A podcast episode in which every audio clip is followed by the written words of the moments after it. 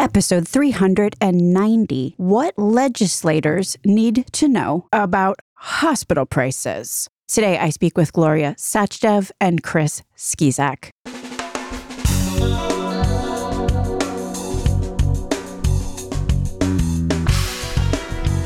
American healthcare entrepreneurs and executives you want to know. Talking.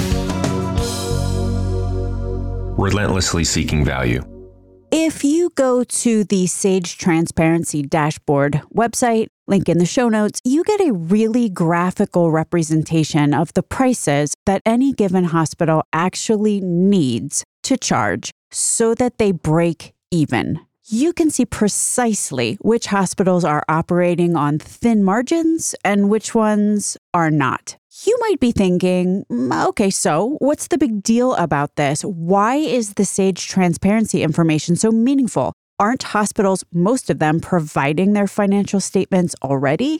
Well, let's discuss. First of all, we have the main hospital lobbying organization coming out with press releases such as this one saying, here's some quotes, hospitals have incurred serious losses, dot, dot, dot, the vast majority of America's hospitals are in serious financial jeopardy. Dot dot dot.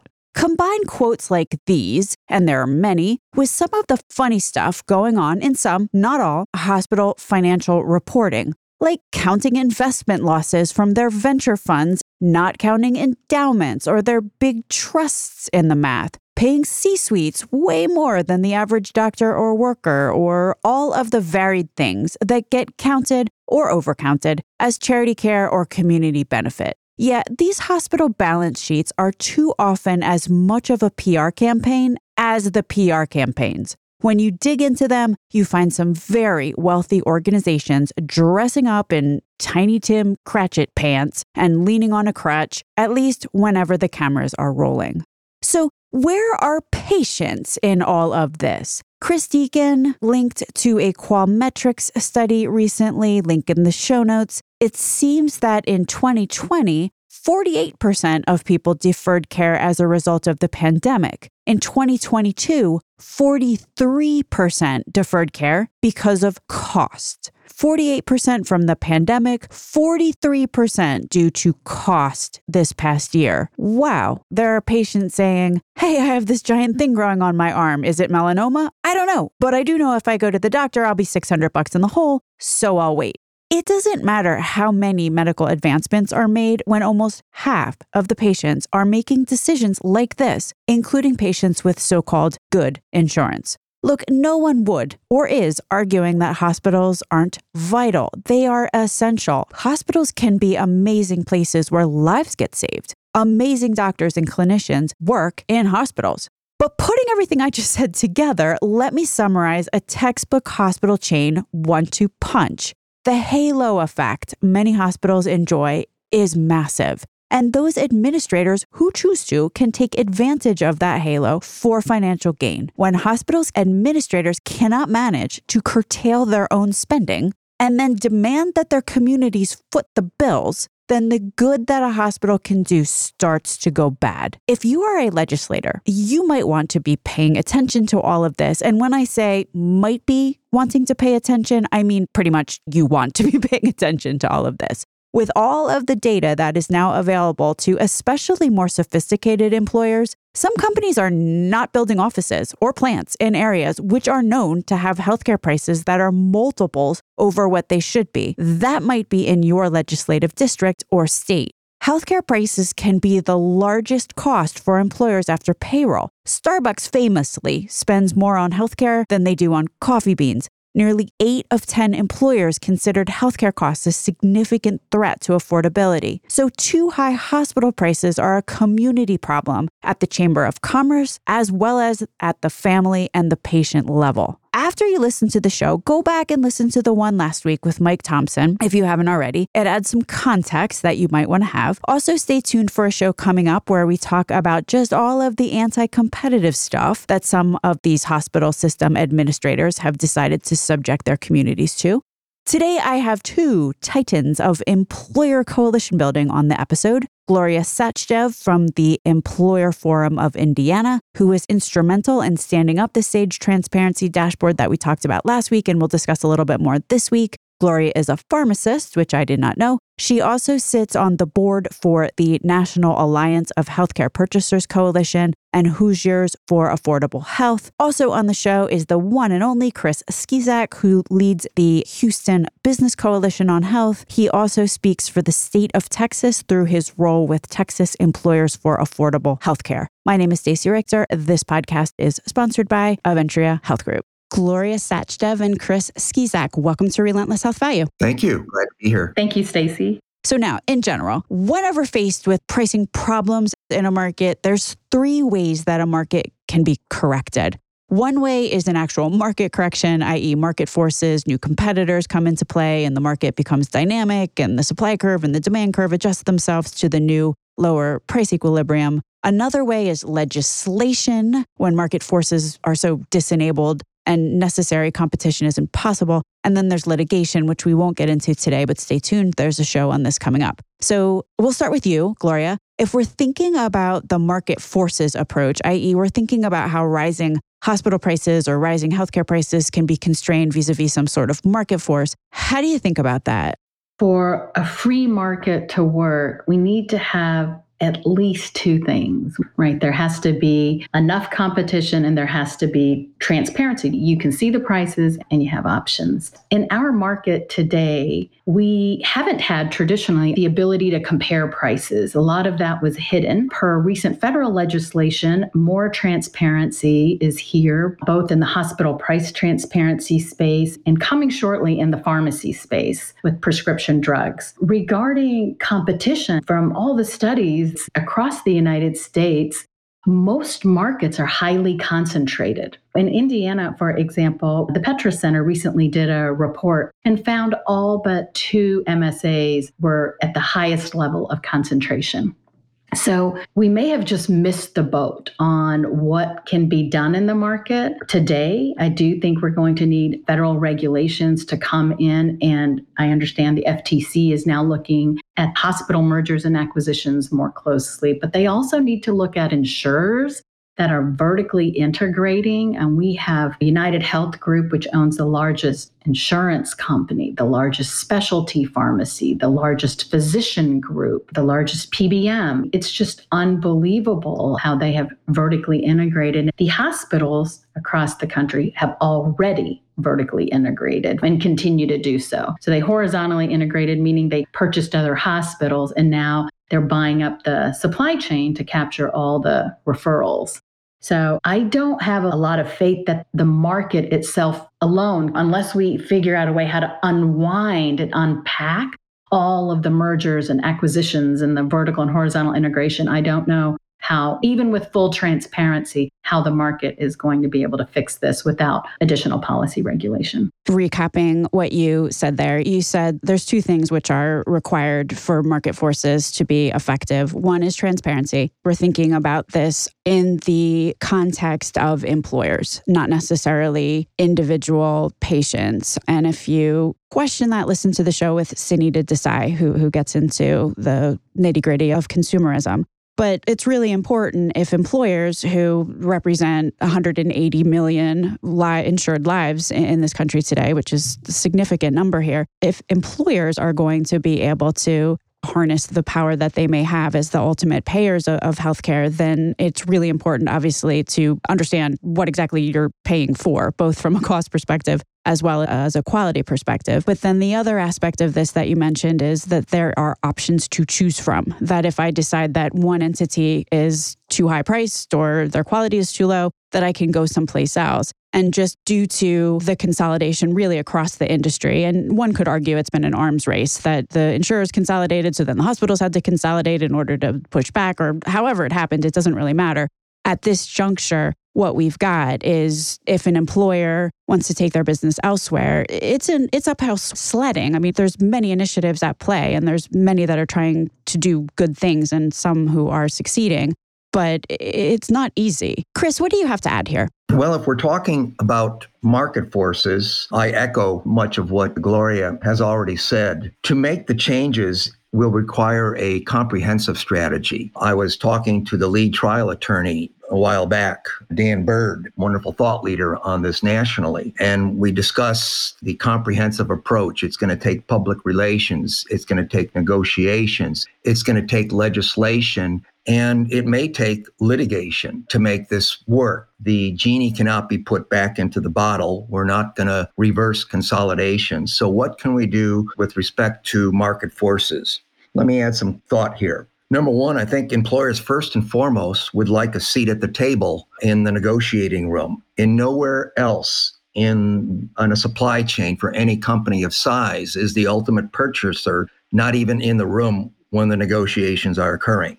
How crazy is that? Yeah, for sure. And the old saying if you don't have a seat at the table, consider yourself on the menu. And suffice to say, that may be the case relative to the commercial rates that some are paying. And I was told that by a legislator when I was speaking to the Texas Select House for Healthcare Reform. Oh, those exact words were used.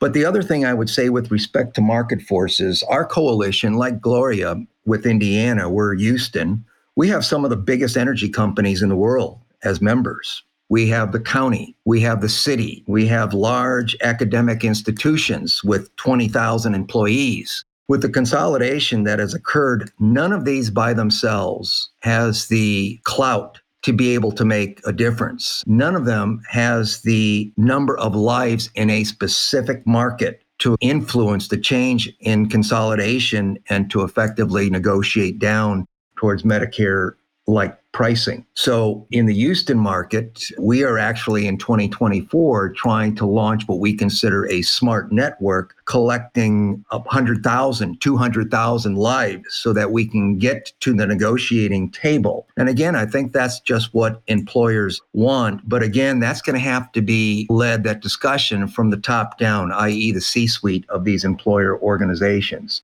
But I think the point I'm making is you can have a national strategy. And we like to think it's based on primary care, integration of behavioral health, and then effective referral to specialists. That can be a national strategy, but it's going to require local discussions and implementation to make that happen.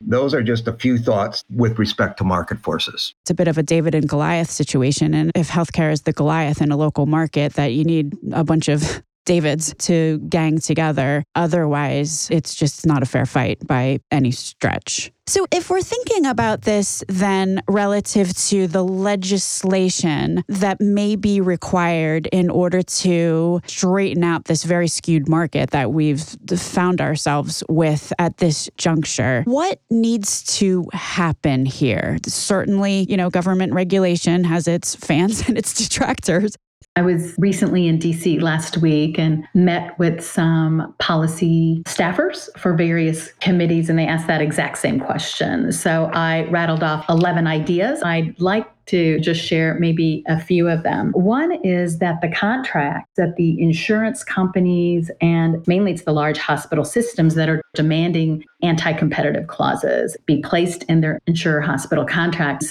those would be anti steering clauses, anti tiering clauses, all or none, most favored nation. And the federal government already banned gag clauses. So those other four really need some work. And there have been federal bills and state bills at numerous states that have tried to address these. But the lobbying power of these organizations, especially the hospital associations, is pretty significant. And it can be difficult to explain exactly what these clauses are and the impact it has to everyone in communities in explaining that to legislators. But yes, banning anti steering, anti tiering, all or none, and most favored nation clauses would be one idea. The other idea is eliminating hospital facility fees for services that are rendered off of a hospital campus. So Medicare already did this and they implemented it last fall, which is great for Medicare patients. And that simply means that if you're a hospital, you get paid as a hospital on the hospital fee schedule. But if you're a clinic and just because a hospital bought you, doesn't mean they get to charge as at hospital rates. They don't get to charge these facility fees. So their definition, the Medicare definition, is greater than 250 yards off of a hospital campus, and they call that site neutral payments. And that should apply to the commercial sector and to Medicaid. And that would save, it would remove the incentive to vertically integrate because they're not going to necessarily be making so much more money because it's not a hospital and it shouldn't get paid as a hospital. Another idea is and I'll limit my comments to three ideas, is really on the PBM transparency space. The whole pharmaceutical supply chain is in a locked box. There's no transparency anywhere in, in that supply chain. And so there's a Senate bill at the federal level that's been introduced. It was introduced in May, and it's a bipartisan bill it's Senate Bill 4293. It's the PBM Transparency Act. It's great. And I would encourage states to look at that bill and perhaps put it in state statute just in case the federal government can't get it across the finish line. I know in Indiana, we are considering anti competitive contract language as well as these other policies that I've mentioned. Our list is, our state level policy list has got six priorities on it. There are so many more. We would support many others including banning physician non competes. So, because of this vertical integration, we have hardly any independent physicians left, especially primary care physicians. And as Chris was mentioning, ideally you have these primary care physicians, they have access to data, best best price and quality information and they can make referrals to the best quality at best price but when everyone has vertically integrated such as in our state and i, I know in other states it's it, it's different. But in our state, we have hospital systems, private equity, and insurance companies that essentially own most of our physician practices, over 90% of our physician practices. And so, how are they going to steer if they're locked into a system? Many of them get into these systems and they want to leave, but the hospital systems, the large ones particularly, have locked them in to five year, 50 mile non competes or two year, 20 mile non competes we passed some legislation recently that said that they could buy their contract out for a reasonable price, quote, reasonable, and then they were charging the physicians $400,000. Who's to say that's reasonable? And that seems very unreasonable to me. So we have a lot of work to do to try to establish some sort of balance back in the market so that we can at least have the physicians be independent to create the referrals that Chris was mentioning. Yeah, it certainly seems like consolidation is a trend that picks up speed because the second that these consolidated entities start getting a certain amount of market power, then they can do and regulatory capture nothing for nothing. But then uh, the door opens up for them to exert that influence to capture even more of the market and even more of the, the regulatory system. As you had listed, you've got anti competitive contracts, that include anti steering, the anti tiering, and the most favored nation. Listen to the show with Cora Opsahl for more on like how that really reduces the options patients and employers have in an area. The facility fees can be gigantic. There's just that story coming out of Connecticut about how someone was charged like, I forget, five or six thousand dollars facility fee for a telehealth visit. It's that adds up. And, and then you also have at the system level these anti competitive clauses that docs are being subject to. Doctor makes a decision to go to a health system or lets their practice get bought by a health system and then regrets it. And that's pretty much, there's no going back from that or going back from that easily. Chris, I know you've got some thoughts here. On the legislative piece, let me tell you a little bit about what we're doing through Texas Employers for Affordable Health Care. We know this is going to be a long term effort to restore competition, and we're starting off with trying to, again, you mentioned prohibiting these anti competitive contracts between hospitals and health plans. We're doing that using, Gloria had mentioned the SAGE transparency tool. We are working together to create a dashboard that we are going to be able to provide to every legislator in the state of Texas as we try to get this legislation passed in 2023 and it will show the the payer mix. It will show the operating profit margin by payer mix commercial medicare advantage and medicaid and again, as has been said before, the hospitals in Texas in aggregate are doing just fine with all three. And operating profit margins in the commercial payer mix are 30 to 60%. We'll also be showing the net profit margin. Again, what we'd like to be able to do is have some dialogue with the health and hospital industry about what this all means. But we first have to educate our legislators. Very pleased with where we're at right now. I've spoken with 15 or so representatives and senators and it's been interesting when they when we present them this data for their district what they see first of all they were unaware that there was such a gap between what the employer pays and the NASHP break even and I'm not saying a small gap, I'm saying 200% in many cases. And it's more in the consolidated urban markets. There are there are hospitals that are really really suffering, critical access hospitals, rural hospitals.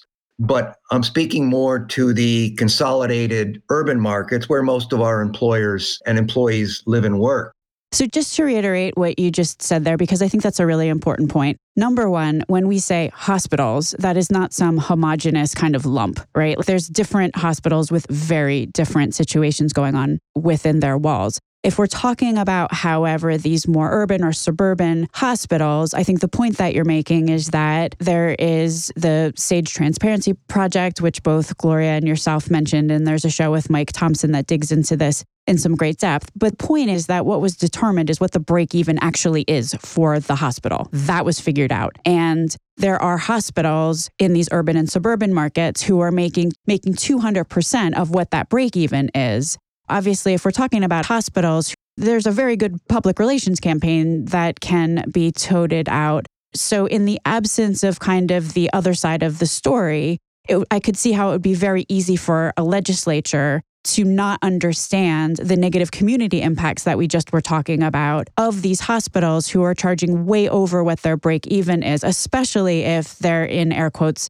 nonprofit or another way to say that is is tax exempt because if you're charging way more, double what you need to in order to break even, then, you know, question mark what's going on there. Exactly. Exactly. A couple more observations, though. When I present this uh, information to legislators, another thing that they notice because it's on a it's on a chart, and I can't speak enough for the value of SAGE and what that can become nationally. But another thing that they notice is I thought they had more uninsured than that.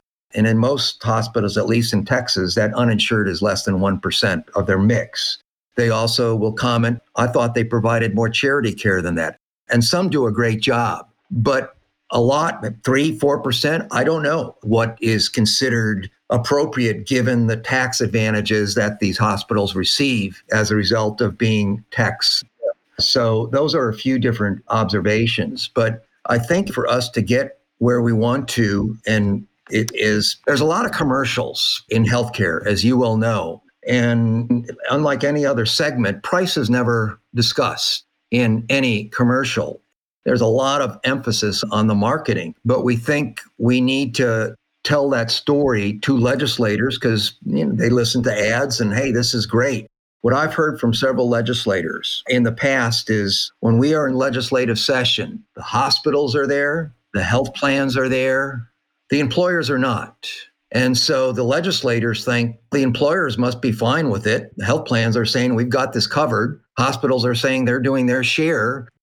For us to get to where we want to get, we will need the support of employers across the state of Texas. So I mentioned Texas Employers for Affordable Health Care. Our founding members, and this is growing, include Houston Business Coalition on Health, the Dallas Fort Worth Business Group on Health, the San Antonio Business Group on Health, Texas 2036. Texas will be 200 years old in, in 2036, looking at these types of issues. But we're bringing others to this collective support. Actually, I was just speaking to an executive vice president of a very large international SEI union the other day and wanting to know how we might support this. And it's important because this union represents hospital employees. And let's just say, with the growing wealth of these administrations, we're not exactly seeing the trickle down theory here in terms of wage support for those who staff hospitals. Healthcare workers have some of the highest bankruptcies legislation is important. We're just tackling one piece of legislation here in 2023, and that will be the anti competitive language contracts. But there'll be more work to be done. As Gloria mentioned, I had no idea about these anti-competes for physicians. That's new to me. You, you can't well, make this. you don't have them. So anyway, just my thoughts on the legislative piece. If I could, just to add on to what Chris said, the employers were not at the table regarding the policy discussion. When we did, you know, the Employers Forum of Indiana and the employers of the forum did the first RAND studies. And then I went around the country and invited a bunch of other business coalitions to invite their employers. And so now we've done four hospital price transparency studies. And then the forum developed SAGE Transparency as it's freely and publicly available. But all of this to say is that we didn't have employers at the state house talking about what the impact has been to their budgets, to their employees, how premiums have been increasing year over year and deductibles have been increasing year over year until we had the RAND 2.0 study, in which we only had 25 states at the time, and Indiana was the highest priced state of 25 states. Then legislators came to us and said, What are we going to do about this? We're such an outlier, our prices are so high. So since 2020, the Employers Forum of Indiana and Hoosiers for Affordable Health Care have been working with legislators, and we passed a bunch of bills. We prohibited gag clauses, surprise billing. One thing we did last year was require insurance companies and large not for profit hospitals to have public forum meetings where they have to discuss their finances every year, kind of like a school board meeting. Chris, I don't know if that would be an idea that you might be interested in. It just forces them to have a public meeting and take questions. Also, another opportunity, both at the state level and at the federal level, is really fleshing out that community benefit piece. What is the tax exempt benefit in dollars that every hospital is getting? Should they be providing at least that much community benefit? How is community benefit going to be defined? Like very prescriptively so that it's not based on just really high fictitious charges that some hospitals have come up with. I'd also like to say that this discussion has been really geared towards certain hospitals and not all hospitals. Many hospitals are operating on very thin margins, and we're not talking about them. And we can see now, because of SAGE transparency, we can see which ones are operating on thin margins, and we can see which ones have really high margins. And I would say that the National Academy for State Health Policies tool gives 10 year trend data, which has been immensely helpful to better understand hospital financials. Especially because if you look at some of the public statements that some of these, again, this is not a homogenous bunch here. So I'm only talking yeah. about some hospitals. If you look at the public statements that they're making, they will always say that they're running in the red. They will always say yes, that. But always. Then, but then if you look at actually what their financials are, you will see that what they're yeah. counting as an expense is number one. This is why charge masters become a bit insidious if they're charging $50,000 for something that really should be $1,000, then they're claiming that they gave $50,000 worth of charity care and then subtracting that off of their bottom line is just one thing. But then you That's have right. also they're like investing in some venture fund and that is also considered an expense. And then they're paying their CEO more than a Fortune 500 company, which is also an expense. So it starts to get very interesting if you actually look carefully at the financials that are being pre- presented as opposed to what the public relations pitch says. So, Chris, just taking this back to something that that you said, which I think Gloria kind of categorized things. In order for there to be a functioning market, what the legislators what we need to be doing here is the first category was public relations. And obviously, if one side of the table is amazing at public relations and is spending a lot of money on public relations, then in order for communities to have an equal share of voice, there really needs to be an effort put into what is the other side of the story, which is definitely going to require a collected effort. And both you, Gloria, you said this very eloquently, Chris as well, that there has to be a collective. Then the second kind of item in the stack is what is the legislation? And Gloria, you listed a number of ideas there. You said you had 11. Hopefully, we can get them and put them in the show notes, the full list. Chris, you had also listed legislation that really would be helpful here in ensuring that our communities are served by the institutions that are tax exempt in these areas. And then the third thing was litigation if all else fails, which we really didn't have a chance to get into, but that is also certainly starting to heat up. I'm seeing there's more lawsuits being filed lately, either by the OIG and DOJ or by private entities at a, as, at a class action level than I've I've seen in the past. Is there anything that I neglected to ask which you think would be important to mention? I would say getting the the attention of the C-suite of organizations will be critical. They have not been engaged and some good reasons, some not good reasons. They don't have internal knowledge. But again, I, I, worked in large energy companies. Pipe is not their core business, but I guarantee they have folks who know more about pipe or as much than the organizations from whom they're purchasing. Think accounting, think legal. And yet, when it comes to healthcare and understanding the healthcare industry and how it's financed, there is no expertise. I think if employers were to invest in internal expertise and not rely so much on external consultants. And th- these consultants are good, but first and foremost, they are concerned about their own bottom line and not so much about employers. So I think having internal expertise. Personally, I think this should be a C suite position in any organization of size because it has that much of an impact. Most often it's passed to the CHRO, Chief Human Resources Officer, who I suspect when they're getting their MBA, they're not talking about healthcare finance too much. They talk about the other aspects of human resources, but this is such an important supply chain element that it thinks I think it needs attention. So if I was to say anything, I would say this has to trickle up and then trickle down. And I know in Texas, Employers for Affordable Health Care, part of our public relations campaign will be focused on how best to engage the C suite and the collective of employers. Yeah, and for more on both of those topics, I would definitely listen to the show with Dan Mendelson, who gets into the five reasons why CEOs need to be involved in healthcare benefits, and then AJ Loiacono from Capital RX, who talks at length about brokers and just the intricacies of pretty much agreeing with the statement that you just made that an employer who isn't isn't actively involved in their own benefits can get wildly taken advantage of.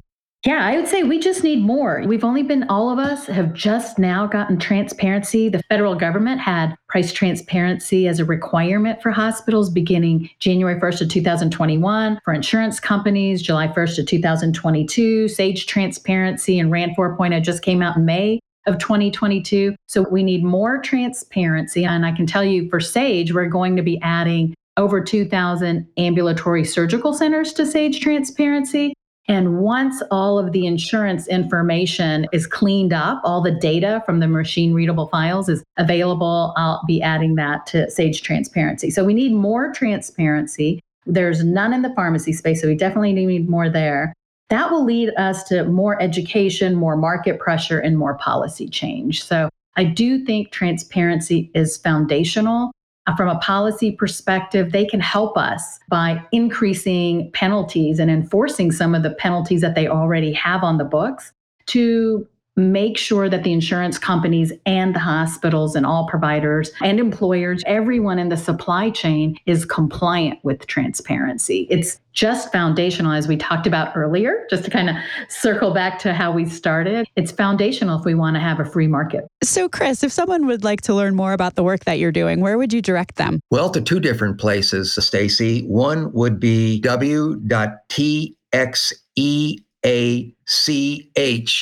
org that stands for Texas Employers for Affordable Healthcare, And related to more, please sign up to support us through our, through our website. The other for employers in the Houston market, it would be Houston BCH, Bravo Charlie Hotel.org. And Gloria, where would you direct list, our listeners who have interest in learning more? We have the Employers Forum of Indiana website. And for policy, you can go under initiatives, and we have a whole policy section with bill summaries and other topics there. And then I would also recommend folks go to sagetransparency.com. It's been mentioned several times during this episode and, and other episodes, but that has a lot of great data and it's updated quarterly. So, would love to have folks use the information as they're trying to align payment with the value of services provided. Thank you both for the great work that you both are doing. Chris Skisak and Gloria Sachdev, thank you so much for being on Relentless Health Value today. Thank you and really appreciated this opportunity. Thank you, Stacy. Hey, could I ask you to do me a favor? If you are part of the Relentless tribe working hard to transform healthcare in this country, I don't need to tell you that we need as many on our side as we can get. The most vital thing that you could do to help expand the reach of this show is to leave a rating or a review on iTunes or Spotify and or share this show with colleagues or decision makers. Personally, I cannot appreciate it more when I see the reviews and they really count towards our search rankings. Thanks so much for listening.